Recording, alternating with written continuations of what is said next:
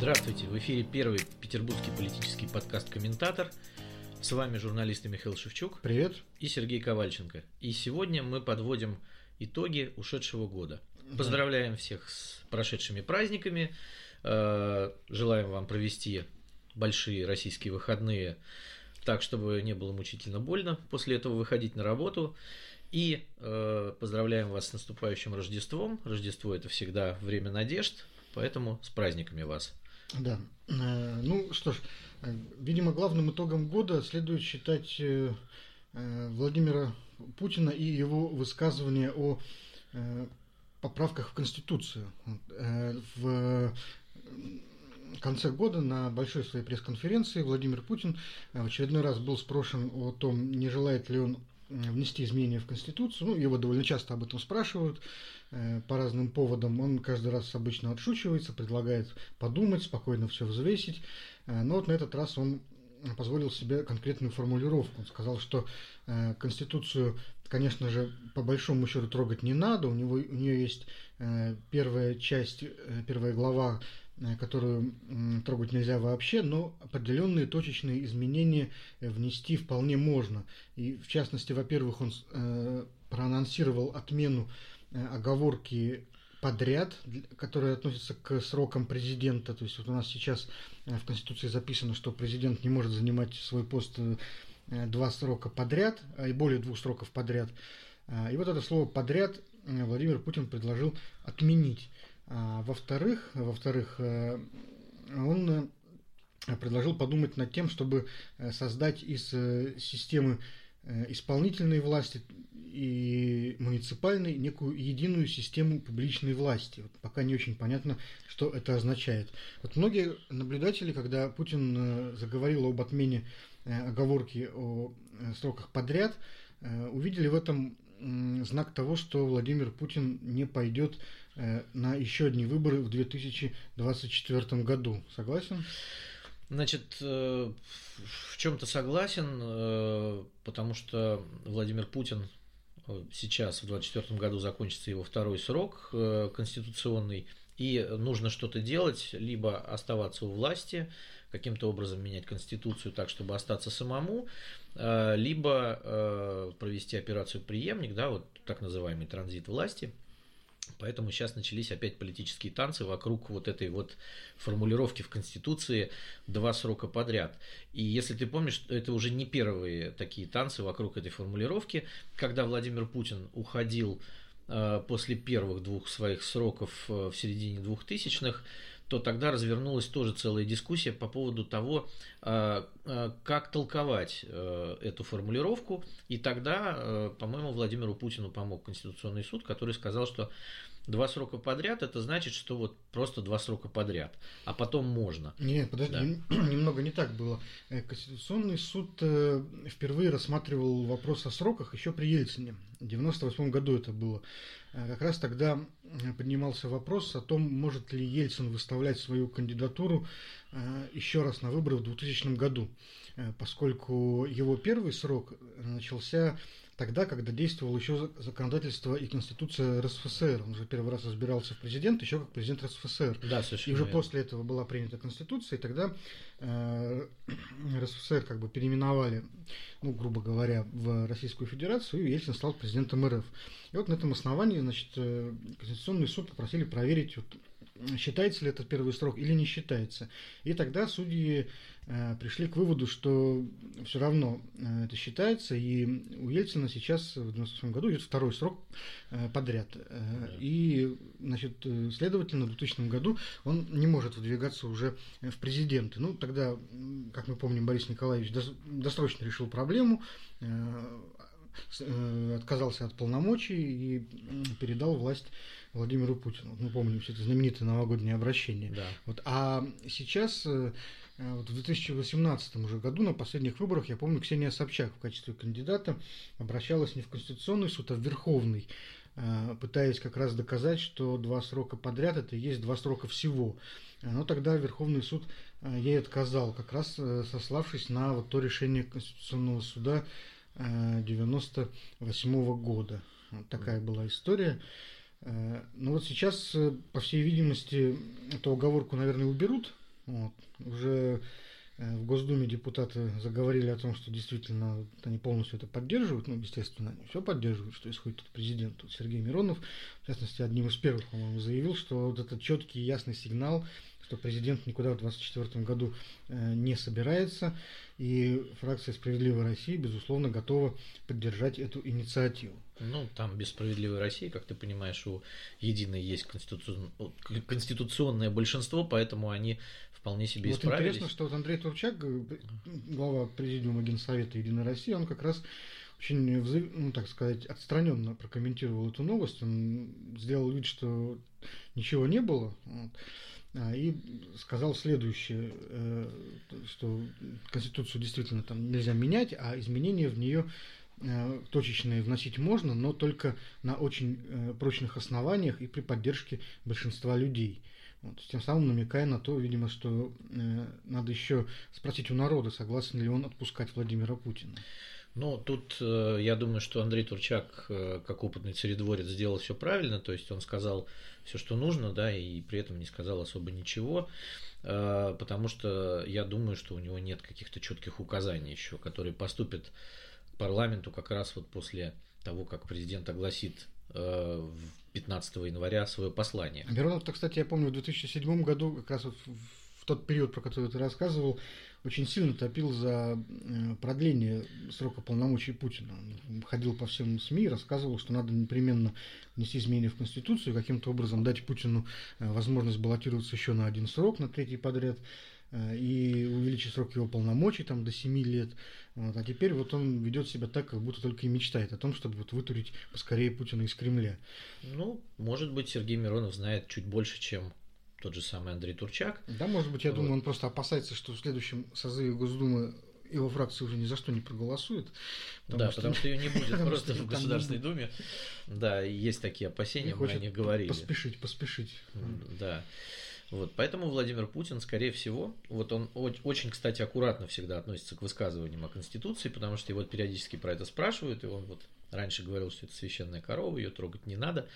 И на этот раз он достаточно четко сказал, что можно изменить. И вот, опять же, идут танцы вокруг этой формулировки.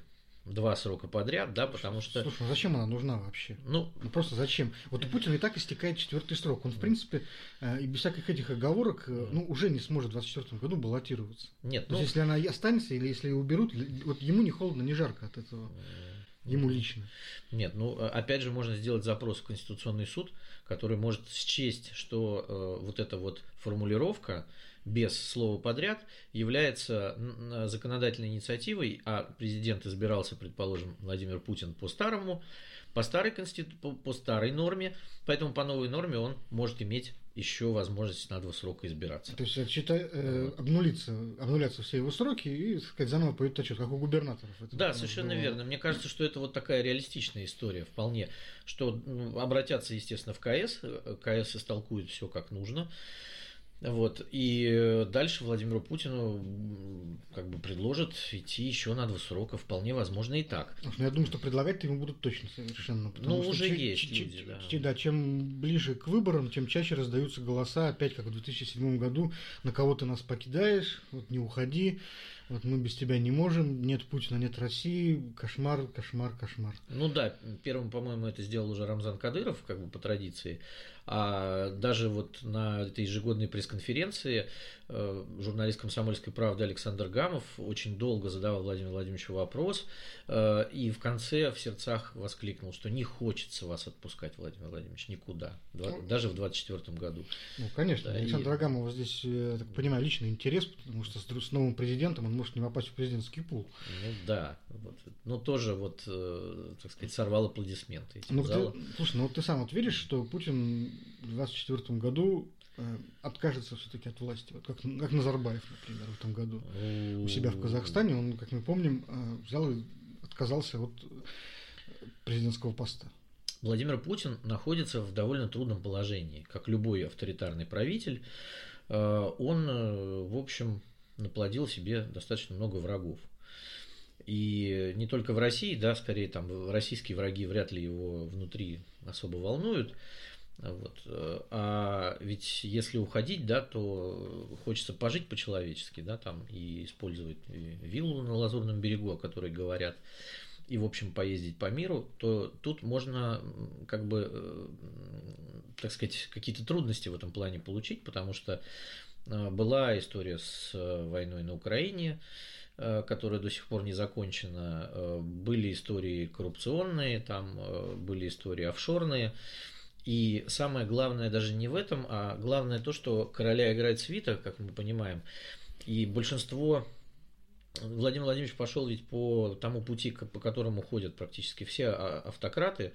Он, в общем, доверял своим друзьям, ближнему окружению, и они стали за время его правления миллиардерами. В общем, как бы вот семейство Ротенбергов не зря называют королями госзаказа.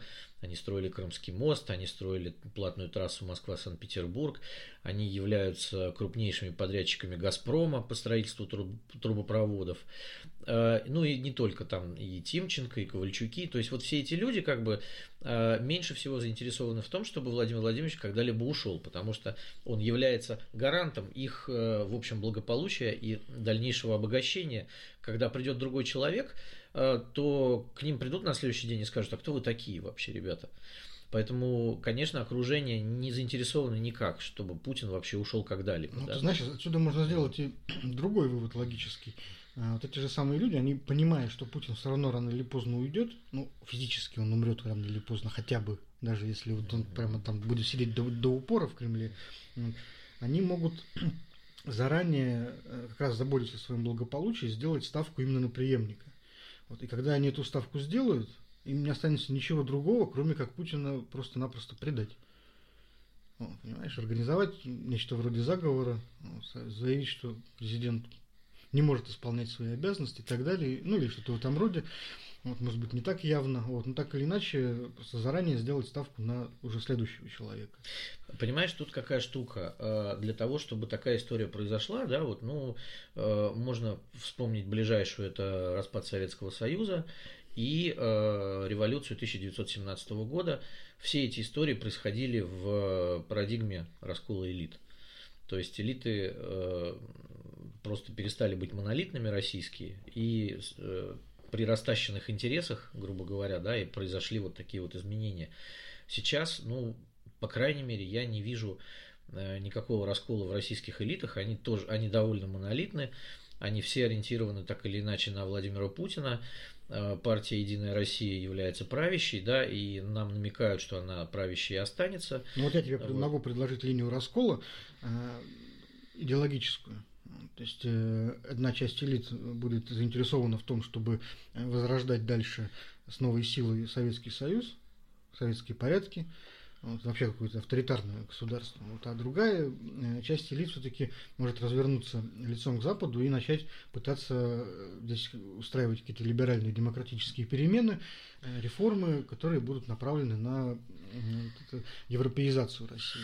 Видишь, штука в том, что в России силен всегда тот, у кого автомат Калашникова в руках. Поэтому силовики, вот я не вижу либеральных силовиков, они все настроены именно на советизацию страны, они контролируют армию и спецслужбы, и, в общем, а люди, которые действительно настроены на там какой-то либерализм, там тот же Алексей Кудрин, которого все время вспоминает Владимир Путин на своих пресс-конференциях, он не обладает силовой составляющей для серьезного разговора с силовиками. Ты знаешь, именно они будут диктовать свою волю, мне кажется, в ближайшее время. Ну, зато политической силой и политической мощью, несравнимой с мощью силовиков, обладает улица. Вот, если в стране будет, как в 90-м году, просто физически нечего есть, и люди выйдут на улицу, то опять-таки никакие силовики с этим ничего поделать не могут. Они снова будут сидеть на Лубянке и жечь архивы.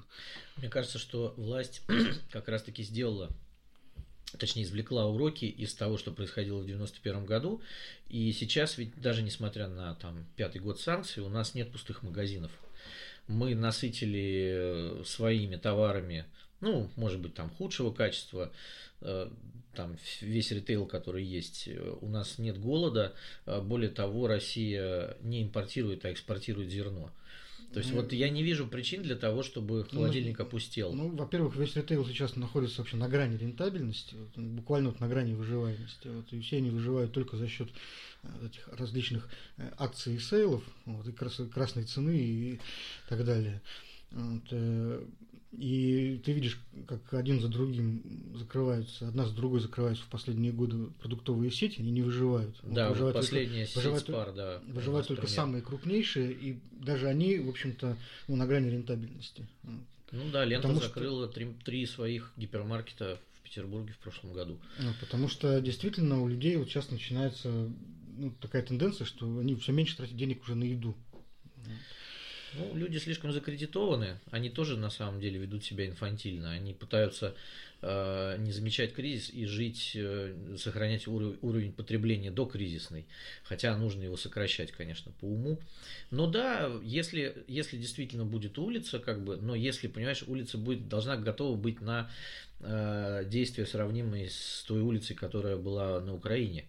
Вот. А пока наша улица не демонстрирует готовности к каким-то силовым действиям и какой-то жертвенности. Ты, кстати, не обратил внимания, в последние месяцы вот у нас как раз оба лидера, и Владимир Путин, и Дмитрий Медведев, как-то подозрительно настойчиво и многословно стали рассуждать о советском наследии. Да. То есть они, конечно, и раньше говорили об этом, высказывались, но обычно это все не выходило за рамки каких-то ремарок и небольших оценочных суждений. Сейчас вот Дмитрий Медведев недавно давал традиционное интервью телеканалам, я посчитал, он в своей речи, в этой беседе 18 раз сослался на советский опыт. 18 раз он сидел и так настойчиво возвращался раз за разом, вспоминал, что вот с одной стороны он говорил о том, что Советский Союз не надо идеализировать, что он был очень жестким, что молодежи в нем бы не понравилось, там были очереди, пустые прилавки и так далее. Но с другой стороны, он тут же вспоминал, что там была дисциплина, ключ под ковриком можно было оставлять, то есть была безопасность, была доступная медицина, была система подготовки творческих специалистов хорошая и так далее. То есть такое ощущение было, что он спорит сам с собой. Вот, и сам не может определиться, хороший это Советский Союз был или плохой для него. И потом Владимир Путин на пресс-конференции тоже побил все рекорды. Он, отвечая практически на каждый вопрос, вспоминал, что как было в Советском Союзе. То есть вот его спрашивают про проблему вывоза мусора из Петербурга в Ленобласть. Он тоже вспоминает. А вот в старое время Ленинград и Ленинградская область управлялись из одного места, из обкома КПСС. То есть вот такого бардака не было. То есть можно такой подтекст прочитать. Неоднократно он позволял себе такие высказывания. Вот до этого тоже вот он критиковал, допустим, систему муниципалитетов. То есть говорил, что вот, к сожалению, у нас сейчас муниципалитеты не встроены в вертикаль власти, не подчиняются, нагородили в свое время, послушались иностранцев, теперь не знаем, что делать. Я не очень понимаю, у меня такое ощущение, что здесь одно из трех, или это просто уже возрастное, да, и сидят деды на заваленке и вспоминают, я-то в советское время О, это в советское время У, или они просто, предчувствуя свой скорый уход, начинают измерять свои достижения относительно Советского Союза и размышляют, достигли ли они какого-то уровня или не достигли. Можно их сравнивать уже с генсеками или еще нельзя по уровню достижений. Или они просто, понимаешь, дошли уже до определенной точки в развитии политической идеологии, за которой надо уже выбирать. То есть у нас 20 лет страна существовала, в общем-то, так между двумя стульями, как-то совмещая в себе элементы демократические, авторитарные, советские и российские. И вот сейчас, может быть, уже дошли до такой точки, когда нельзя их больше уже совмещать, надо определяться, или туда, или сюда. И они так мучительно вслух спорят сами с собой, как все-таки Советский Союз-то хорошо был или плохо, идти туда или не идти. Я поэтому и говорю, что по этой линии может раскол-то и возникнуть вообще. А мне кажется, что действительно тут плоскость идеологии, она самая главная, потому что Российская Федерация – это фактически страна, которая не имеет никакой государственной идеологии, да, последние 30 лет. Как говорит Путин, патриотизм. Да, патриотизм. Но патриотизм – это аморфно. Вот смотри, все, что ты говорил про Путина и Медведева, мне так кажется, что они таким образом хотят предложить нам хороший Советский Союз.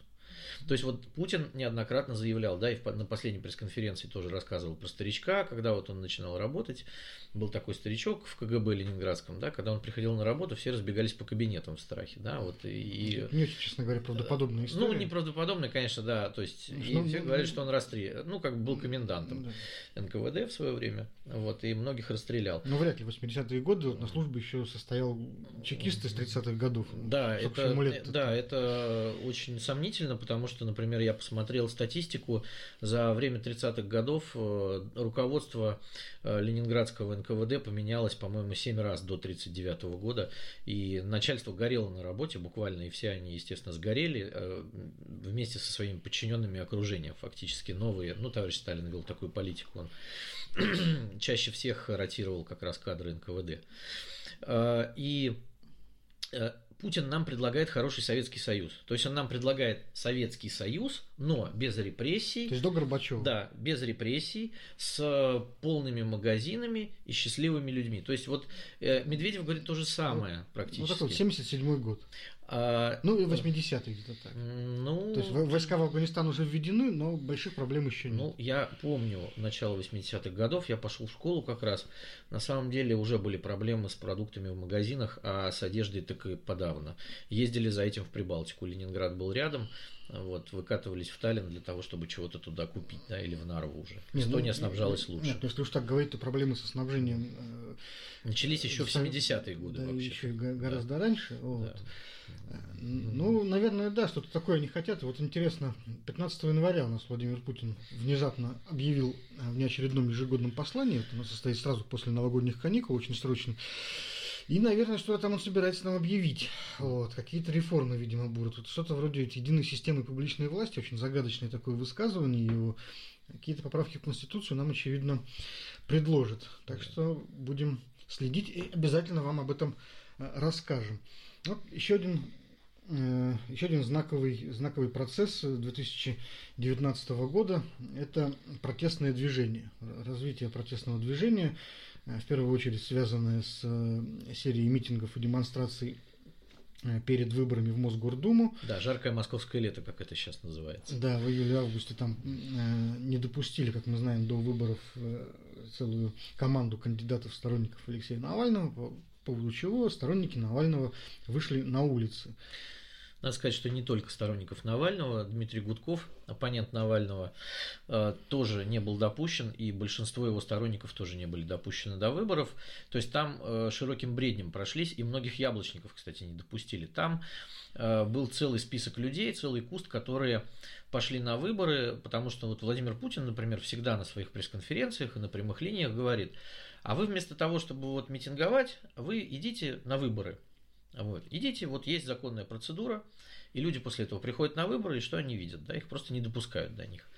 И вот когда, так сказать, московские власти, которые вообще не склонны особо к либерализму, таким широким бреднем прошлись по спискам кандидатов, в общем, в Москве рвануло, да, и началось все с того, что человек, который, в общем, организует протестное движение, Алексей Навальный, был задержан во время пробежки. Вот его превентивное, так, кстати, вот и превентивные аресты тоже лидеров, такая тенденция года, потому что когда в Москве начались все эти протесты, оказалось, что лидеров нет, они их всех пересажали тупо в разные изоляторы, причем там некоторых в Московскую область раскидывали, да, специально, чтобы они не были в одном месте, превентивно задержали всех, то есть Дмитрия Гудкова тогда задержали в день как раз 27 числа, когда он со своей дачи ехал в Москву на протест. И в итоге получилось, что лидеров не было, а протест все равно был. И вот смотри, как мы можем записать эти протесты в актив или в пассив оппозиции? То есть, с одной стороны, потом возникло вот новое московское дело. Участников протестов начали очень жестко прессовать, задерживать. Ну, мы все помним эту историю, как полицейские, как обычно, врезались в толпу, избивали людей, хватали виновных и невиновных, просто всех подряд. Было очень много историй про то, как люди просто приехали, не знаю, погулять по центру Москвы, или там выходили из метро, ждали знакомых, и на них налетали вот ОМОНовцы, росгвардейцы, и, значит, винтили руки, тащили в автобусы. Вот, а потом куча людей стала получать вот реальные сроки.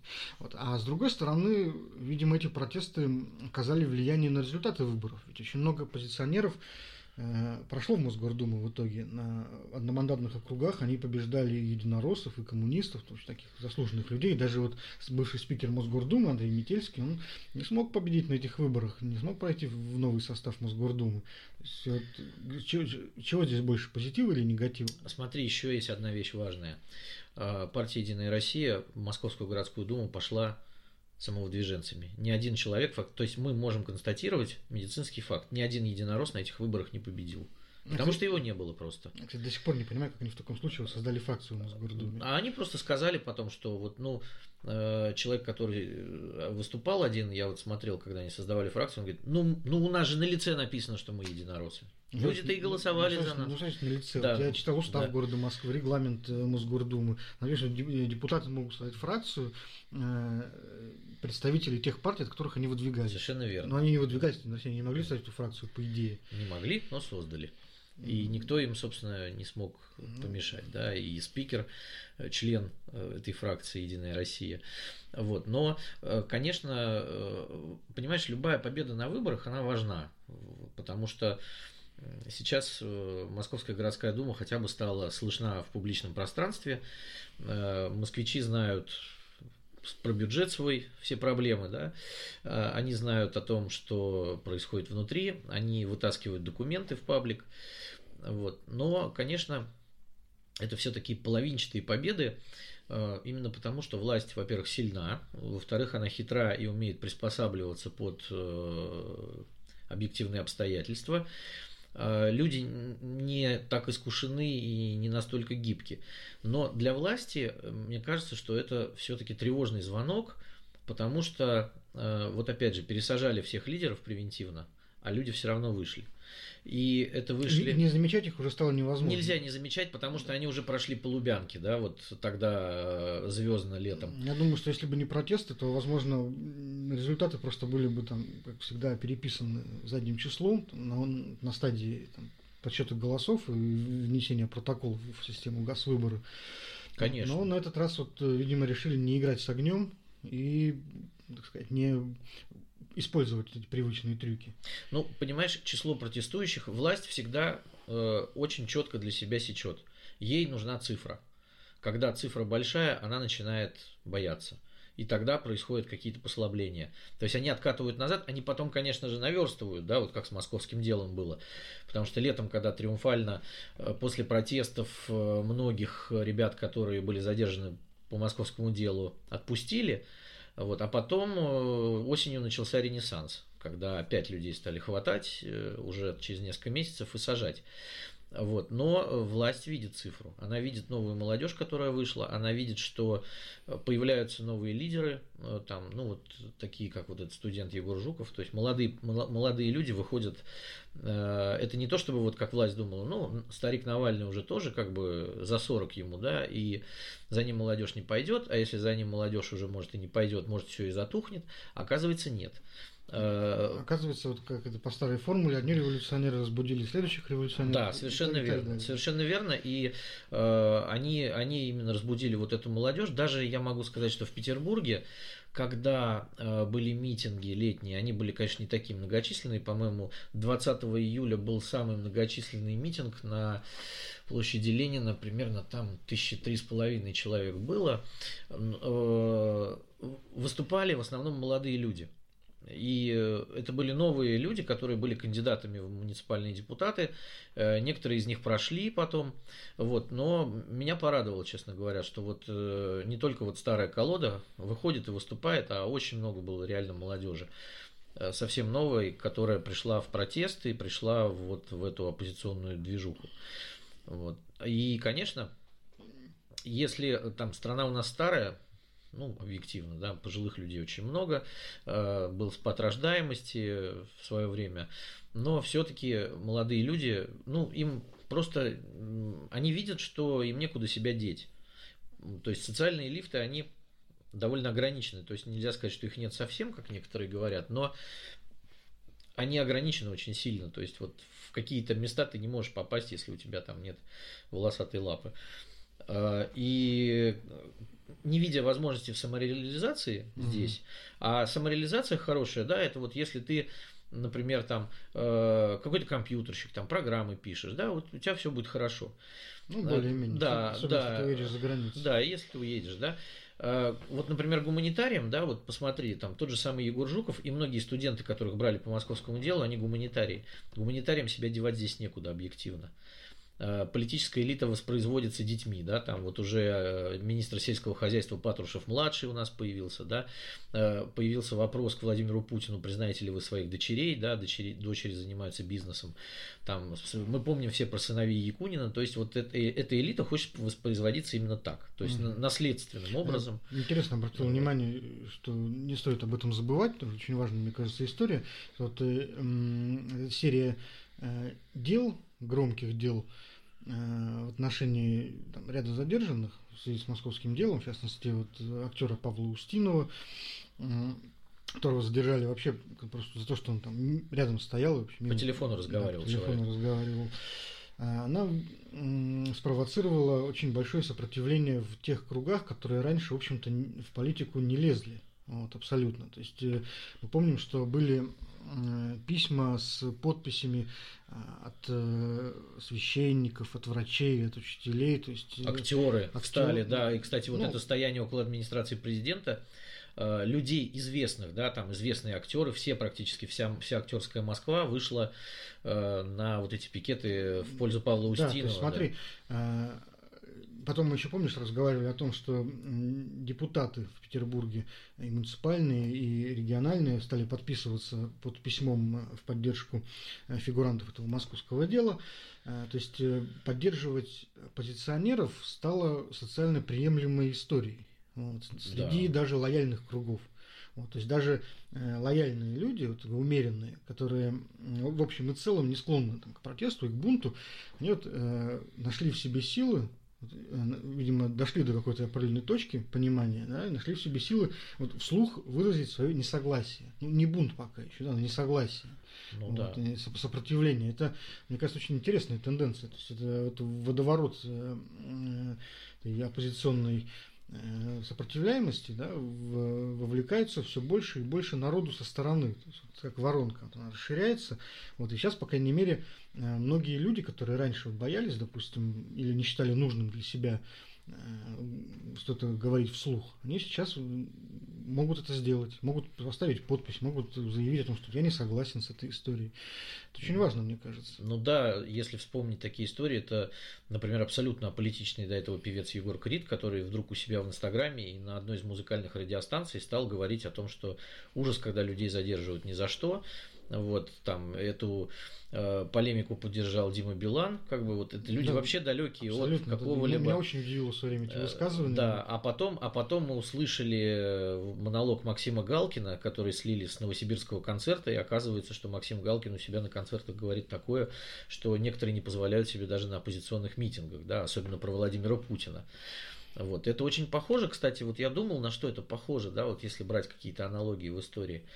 Какая-то вот такое ощущение, что есть некая предтеча 1905 года, да, с этими банкетными кампаниями. Когда фронты становятся модные в элите. Да, совершенно верно. А власть, как бы, она... Ну, кстати, можно еще дальше. Да, вот, она не хочет. Во времена предфранцузской революции, вот, когда вот, именно фронта тоже становилась модной в салонах. Да.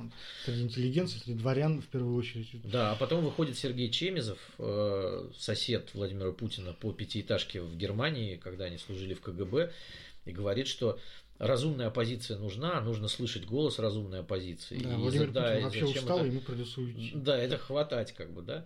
Вот, поэтому тут, мне кажется, что и вот эти высказывания, метания Владимира Путина по поводу своего будущего и лихорадочные назначения, там, те же самые послания к Федеральному собранию на первую неделю после выходных, они тоже являются рефлексией вот этих протестов. Потому что, я думаю, Владимир Путин внимательно следил за тем, что происходило и в Москве. И Элла Памфилова следила внимательно за тем, что происходило у нас на выборах в Санкт-Петербурге, и докладывала Владимиру Путину об этом. То есть власть, если... Ну, она не гибко себя ведет. То есть она не хочет...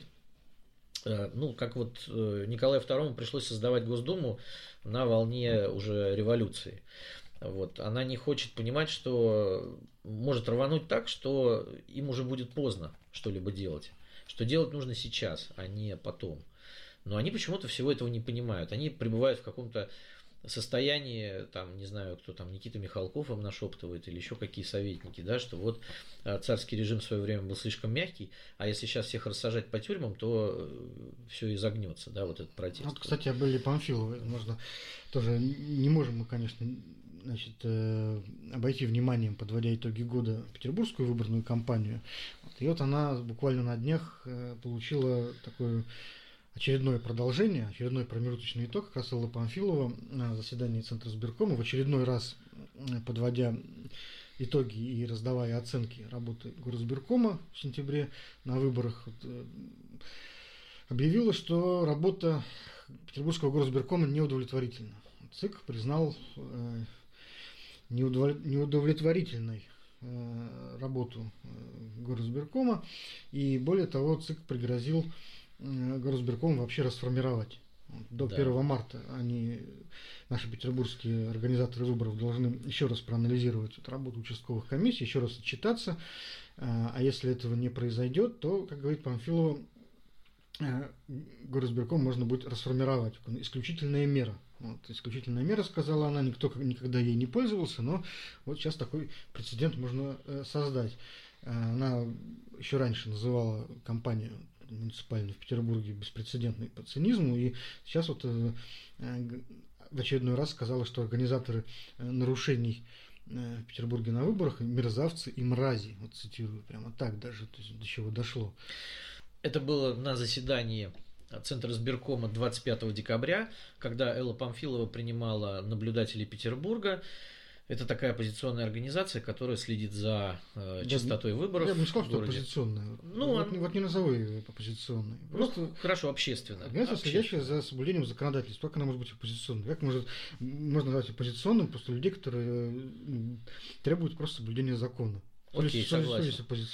Вот. И они приехали к ней на заседание, и член наблюдателей Иван Квасов, выступая, сказал, что Петербургская избирательная комиссия фактически саботирует все, что говорила Элла Памфилова, вот, на что и получил вот такую реакцию от нее, живую достаточно.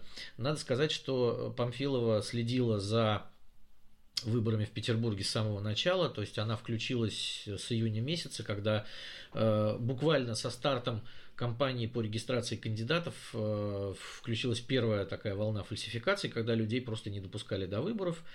Она произносила конкретные фамилии, то есть вот и конкретные муниципалитеты, в которые ездили члены ЦИК, их точно так же не пускали в здание, где сидели участковые избирательные комиссии муниципальные, которые принимали документы. Они видели своими глазами и докладывали Памфиловой, что по многим адресам, где должны быть эти комиссии, они просто не находятся, а сидят в каком-то тайном месте. В этой связи называлась МЭО Екатеринговская, МЭО Сергиевская и еще ряд муниципалитетов. В Московском районе, в Гагаринском вообще был вопиющий случай, когда один из журналистов постоял в очереди из молодых людей фейковой и дошел до... в общем, регистрации, ну, вместе с ними поучаствовал в этой платной очереди и выяснил, что члены комиссии, они, в общем, все синхронно делают вместе с этими спортсменами, которые фактически не дают регистрироваться оппозиционерам. Вот. И Элла Памфилова, в общем, никогда не закрывала на это глаза. Сразу же после выборов, после дня выборов, когда у нас не было досрочного голосования, поэтому весь вал нарушений, он пришелся именно на день голосования, Элла Памфилова сразу сказала горизбиркому, что нужно проанализировать итоги.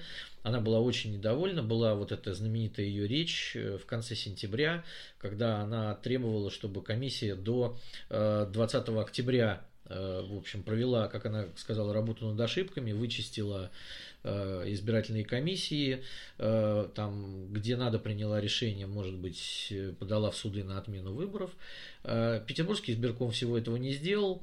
Были какие-то точечные заявления в Горсуд о расформировании комиссии. Там, по-моему, одну расформировали, вторую в Екатеринговском так и тянется волокита в судах. Так она и не расформирована.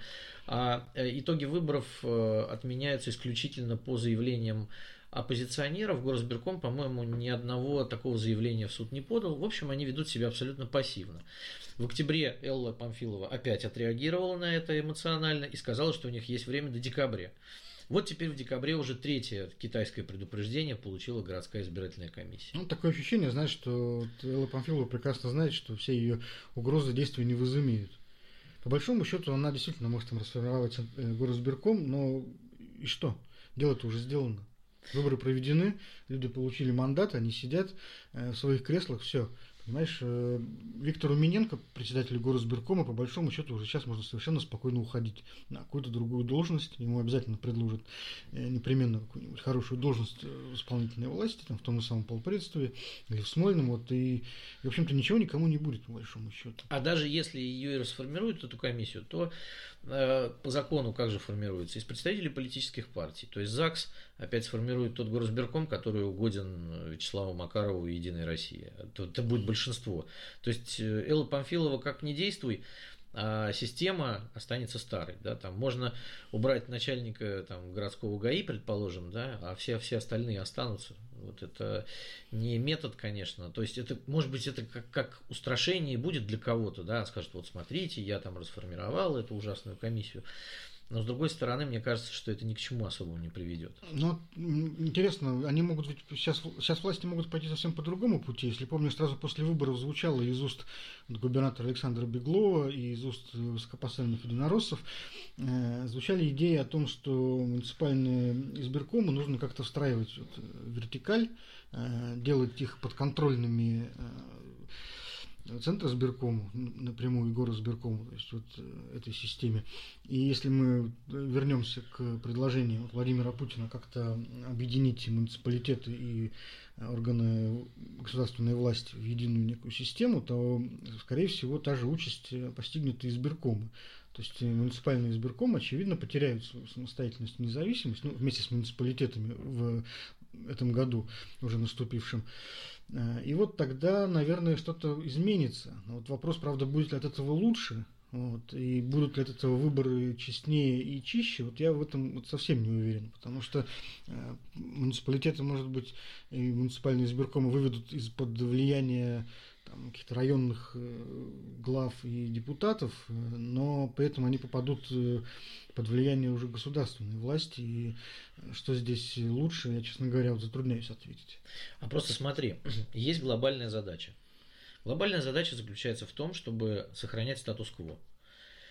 И все, и она будет что на том уровне, что на этом уровне. Да? Там, так тебе приказывает обеспечить победу партии «Единая Россия» районный чиновник, а так будет приказывать из Смольного. Тебе же не скажут, что вот нет, ребят, давайте сделаем честные выборы, конкурентные, всех зарегистрируем, и пускай у нас будут, значит, прекрасные муниципалитеты. А потом, глядишь, и губернатора будем демократически избирать Петербурга. Нет, ведь этого не будет, как бы. Люди понимают свою задачу, да? Задача в том, чтобы сохранять возможность Владимиру Путину фактически назначать сюда губернатором, кого он считает нужным, выбирать партию «Единая Россия», которая принимает бюджет города какой надо. Значит, для этого «Единая Россия» должна иметь большинство и партии-сателлиты. На муниципальном уровне то же самое. Депутаты ЗАГСа от «Единой России» заинтересованы в том, чтобы это были их плацдармы для выборов в ЗАГС. Все. И как тут Владимир Путин не перекраивай свою авторитарную систему, там, карман не перешивай справа налево, оно, в общем, назначение этого кармана не меняется. Еще одна очень важная тема уходящего года, и неожиданно стала экология. Вот у нас на всех уровнях, вот от микроуровня, от городского до уровня планетарного, на всех углах стали обсуждать экологические проблемы. Для Петербурга эта тема воплотилась в дискуссии по поводу урановых хвостов, так называемых, которые привезли в Петербург для перевалки на корабле «Михаил Дудин».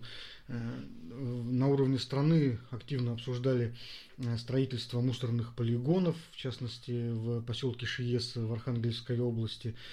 Конечно же, одним из феноменов уходящего года стала Грета Тунберг, шведская школьница, которая выступала в ООН с призывами к мировым лидерам наконец что-то сделать с климатом и глобальным потеплением. Все вокруг стали обсуждать экологию, и, конечно же, каждый такой вот брошенный в воду камень немедленно вызывал там очень большие круги по воде, все начинали это обсуждать, спорить. Почему вдруг мы все стали так волноваться по поводу природы именно сейчас? Очень интересно. Что-то у нас такого случилось. Почему это стало важным? Мне кажется, что мы просто стали жить, в глобальном плане за последние 20 лет чуть лучше материально. А когда человек становится более материально обеспечен, он начинает обращать внимание на мелкие проблемы, которые ему когда-то казались мелкими, и начинает смотреть вокруг себя и видеть какие-то другие неустройства, кроме своей вот этой личной жизни, которая более-менее наладилась. Слушай, например, те же самые жители Шиеса. Ты думаешь, они прямо материально обеспечены все? Смотри, там ведь не только жители Шиеса.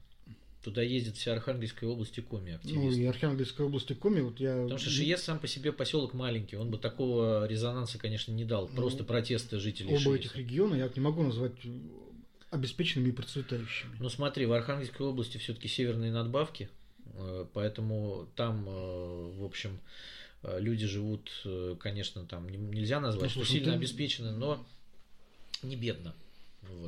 Это не бедное население, и люди, которые ездят туда из Северодвинска, которые работают на огромном судостроительном заводе «Севмаш», есть такие прецеденты, да, даже оттуда ездят. Они, в общем, довольно обеспеченные. Я, честно говоря, не знаю, мне кажется, что эта история совсем не про обеспеченность, не про деньги, а про регионализм и растущее сопротивление москвоцентричности нашей страны. Это тоже. И скорее люди не хотят просто по принципиальным соображениям становиться свалкой для Москвы.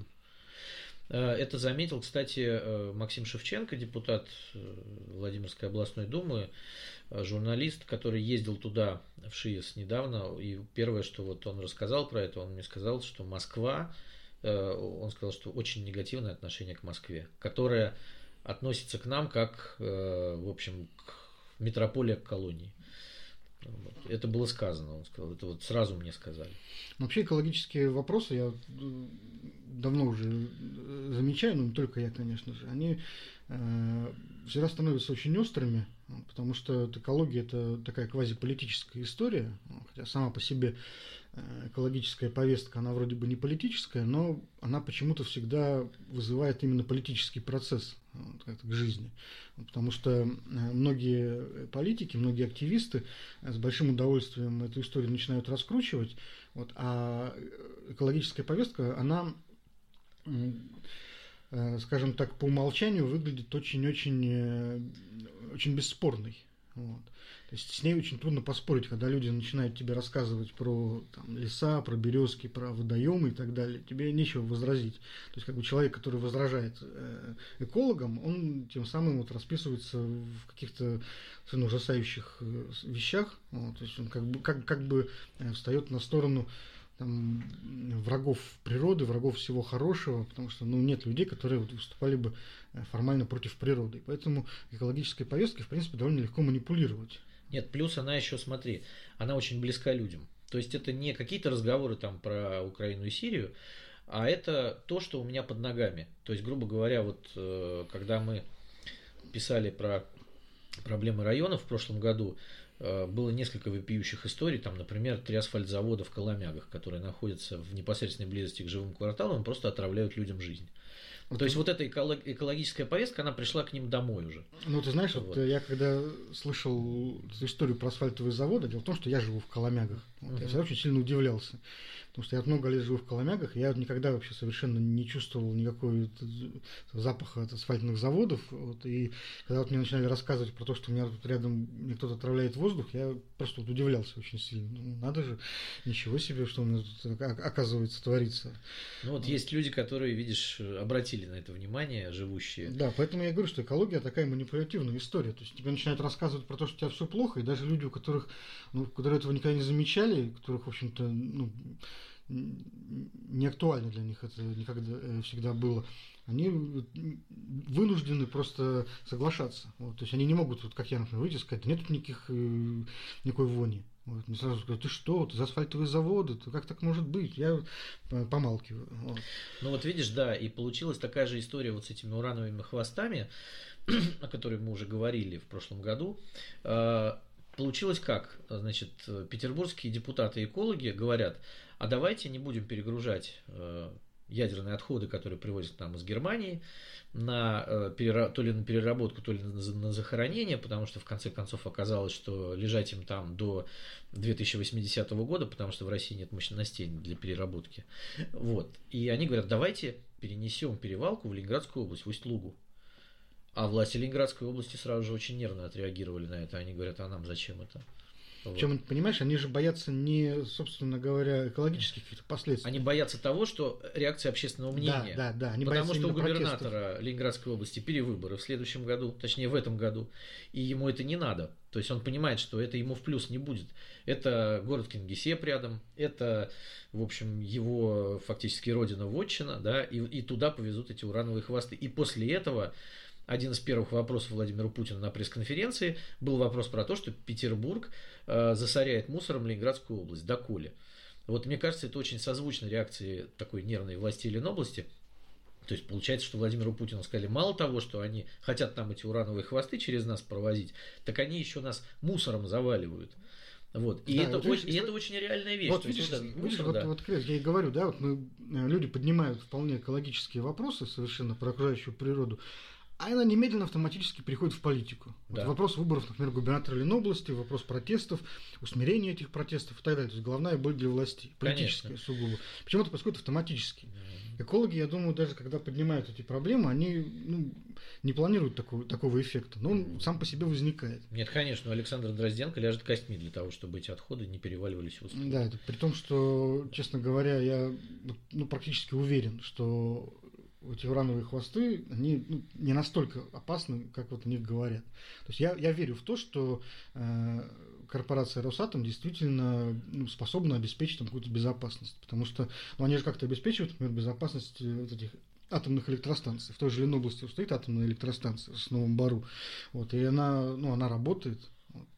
И эта атомная электростанция – это очень-очень высокий уровень безопасности, просто невероятно высокий, потому что после Чернобыля, конечно же, все понимают прекрасно, что повторить такого нельзя, невозможно. Фукусима была еще после Чернобыля. Слушай, Фукусима... Высокие-то невысокие, а вот оказывается… Фукусима, к сожалению, у нас произошла в результате цунами. Это природное стихийное бедствие, предотвратить которые человечество еще пока не научилось. Цунами есть цунами. У нас никакого цунами быть не может, то есть само по себе…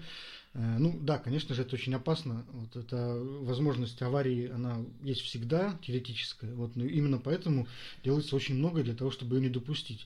Вот, и вот уровень безопасности на АЭС, он очень-очень высокий. Вот, и поэтому перевозка, например, каких-то ядерных материалов, она, я так понимаю, тоже вся подвергается там 3 степеням защиты.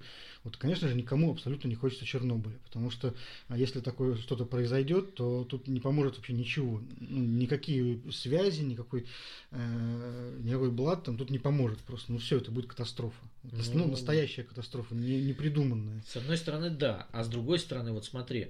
Для чего мы завозим эти урановые хвосты, чтобы они лежали тут, по крайней мере, до 2080 года, когда уже там, и нас физически, наверное, не будет, да, и Владимира Путина, и всех людей, которые санкционируют это решение. Мы, что, ядерная свалка? Почему Германия спихивает это все дело в Россию?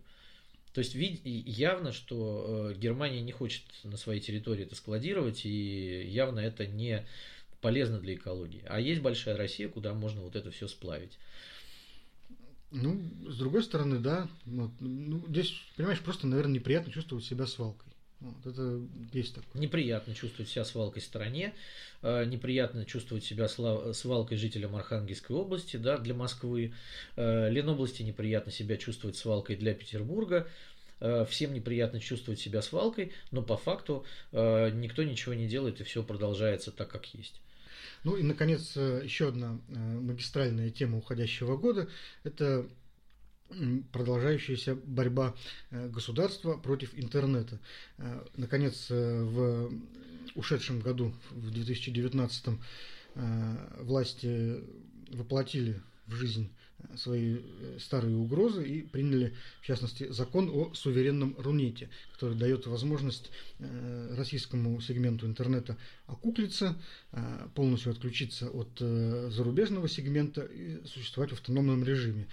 Все провайдеры и операторы интернета обязаны по этому закону установить у себя специальное оборудование и обязаны подчиняться как Федеральной службе безопасности, так и Роскомнадзору, то есть выполнять их приказания. То есть, грубо говоря, если в двух словах, то есть по приказу они должны будут отключить весь трафик, вот, и фильтровать этот трафик так, как, в общем-то, будет предписано инструкциями. Вот. Уже довольно давно вот у нас власти к этому подбирались, вот, обсуждали, что нам нужен какой-то свой собственный суверенный интернет, потому что в мировом интернете слишком много политики, слишком много инакомыслия, каких-то призывов к чему-то, вот, экстремизму, к терроризму и так далее. Вот теперь вот мы, значит, получаем такую возможность, наконец, существовать самостоятельно. Дело в том, что наши власти пошли по пути китайской Народной Республики, в которой есть так называемый суверенный интернет, firewall. И я знаю, что офис китайской компании, которая занимается там этим, он находится очень близко от Кремля, российский сегмент, и китайцы консультируют наши власти по созданию вот такого вот внутреннего интернета. Это безумно дорого. И требует огромного количества ресурсов. Мне кажется, что для Владимира Путина никаких денег не жалко в данном случае для того, чтобы мозг молодых россиян, которые ходят в интернет, в 99% случаев был наполнен только той информацией, которая выгодна. Мне кажется, на это потратить любые деньги.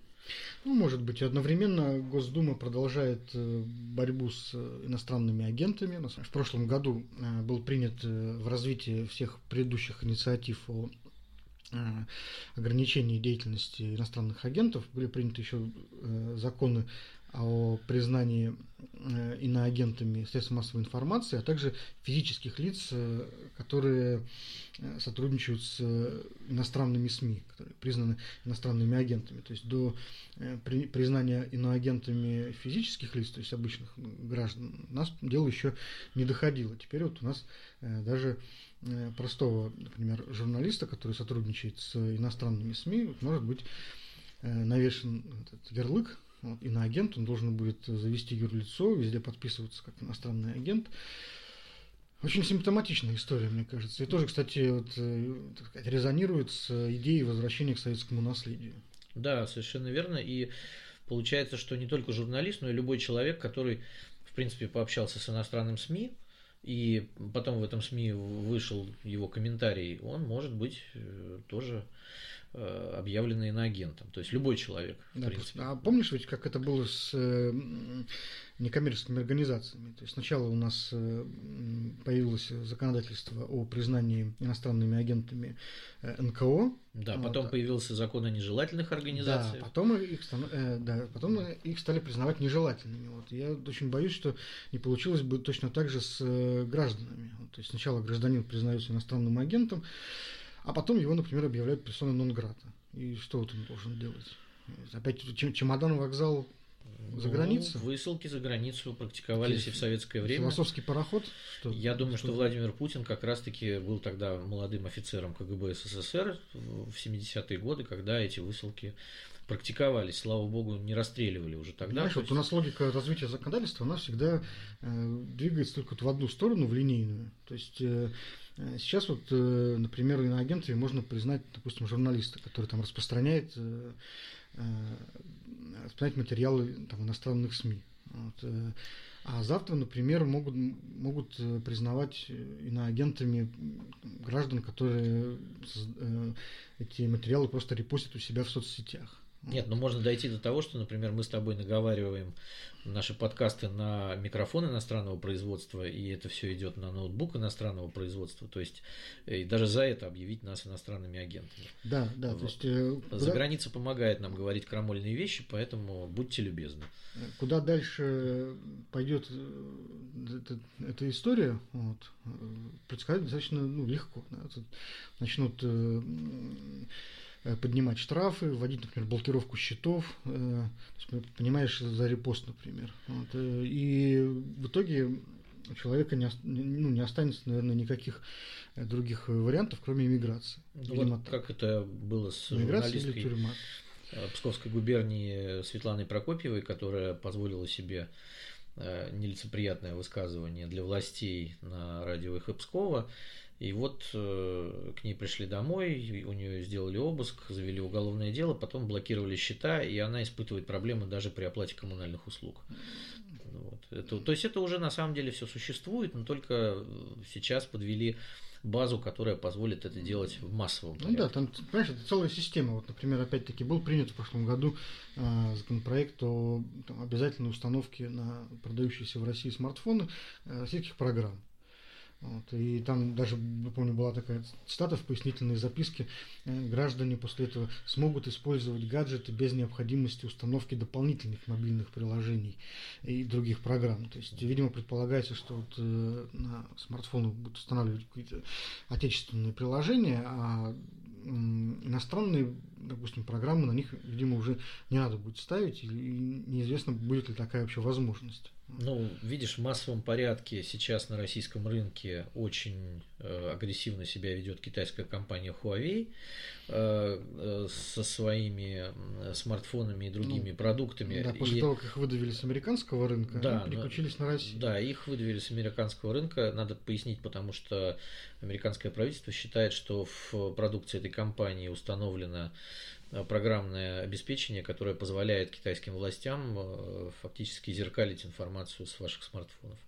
Вот. И мне кажется, что российские власти мечтают просто об этом. И причем это делается, понятное дело, что, может быть, с простых пользователей недорогих телефонов это и не нужно, а вот это бьет как раз по пользователям дорогих телефонов, компании Apple в частности. А это уже такая аудитория богатая и как раз оппозиционная. Почему оппозиционная? Дмитрий Медведев у нас известный айфономан. Да, известный айфономан. Вот. Но кроме Дмитрия Медведева, в общем, Москва, это как у нас считается такая столица айфонов, там принято иметь такой аппарат. И вот для, наверное, контроля за населением, возможно, внедрение некого программного обеспечения, чтобы ФСБ позволить уже залезать в ваши мобильные устройства. В общем, такой достаточно печальный, неоптимистичный совсем итог года. Вот, и, скорее всего, к сожалению, вот в наступившем году мы увидим продолжение этих тенденций, какие-то новые законы, новые ужесточения и ограничения. Ну что ж, посмотрим. Может быть, и об этом тоже Владимир Путин расскажет нам 15 января что-нибудь интересное. Да, я думаю, что вот есть, если, так сказать, выражать какой-то сдержанный оптимизм, то в прошлом году Владимир Путин стал еще на год старше. И это уже, в общем, положительный итог года. Да, ну вот на этой оптимистичной ноте, наверное, мы уже и закончим наш очередной выпуск. Вот еще раз поздравляем всех с прошедшими праздниками. И еще раз напоминаю вам, что наш подкаст выходит на всех практически имеющихся подкаст-платформах, и мы очень ждем ваших комментариев, ваших пожеланий, рекомендаций, советов и так далее. Обещаем все читать, обсуждать, принимать к сведению. До свидания. Пока.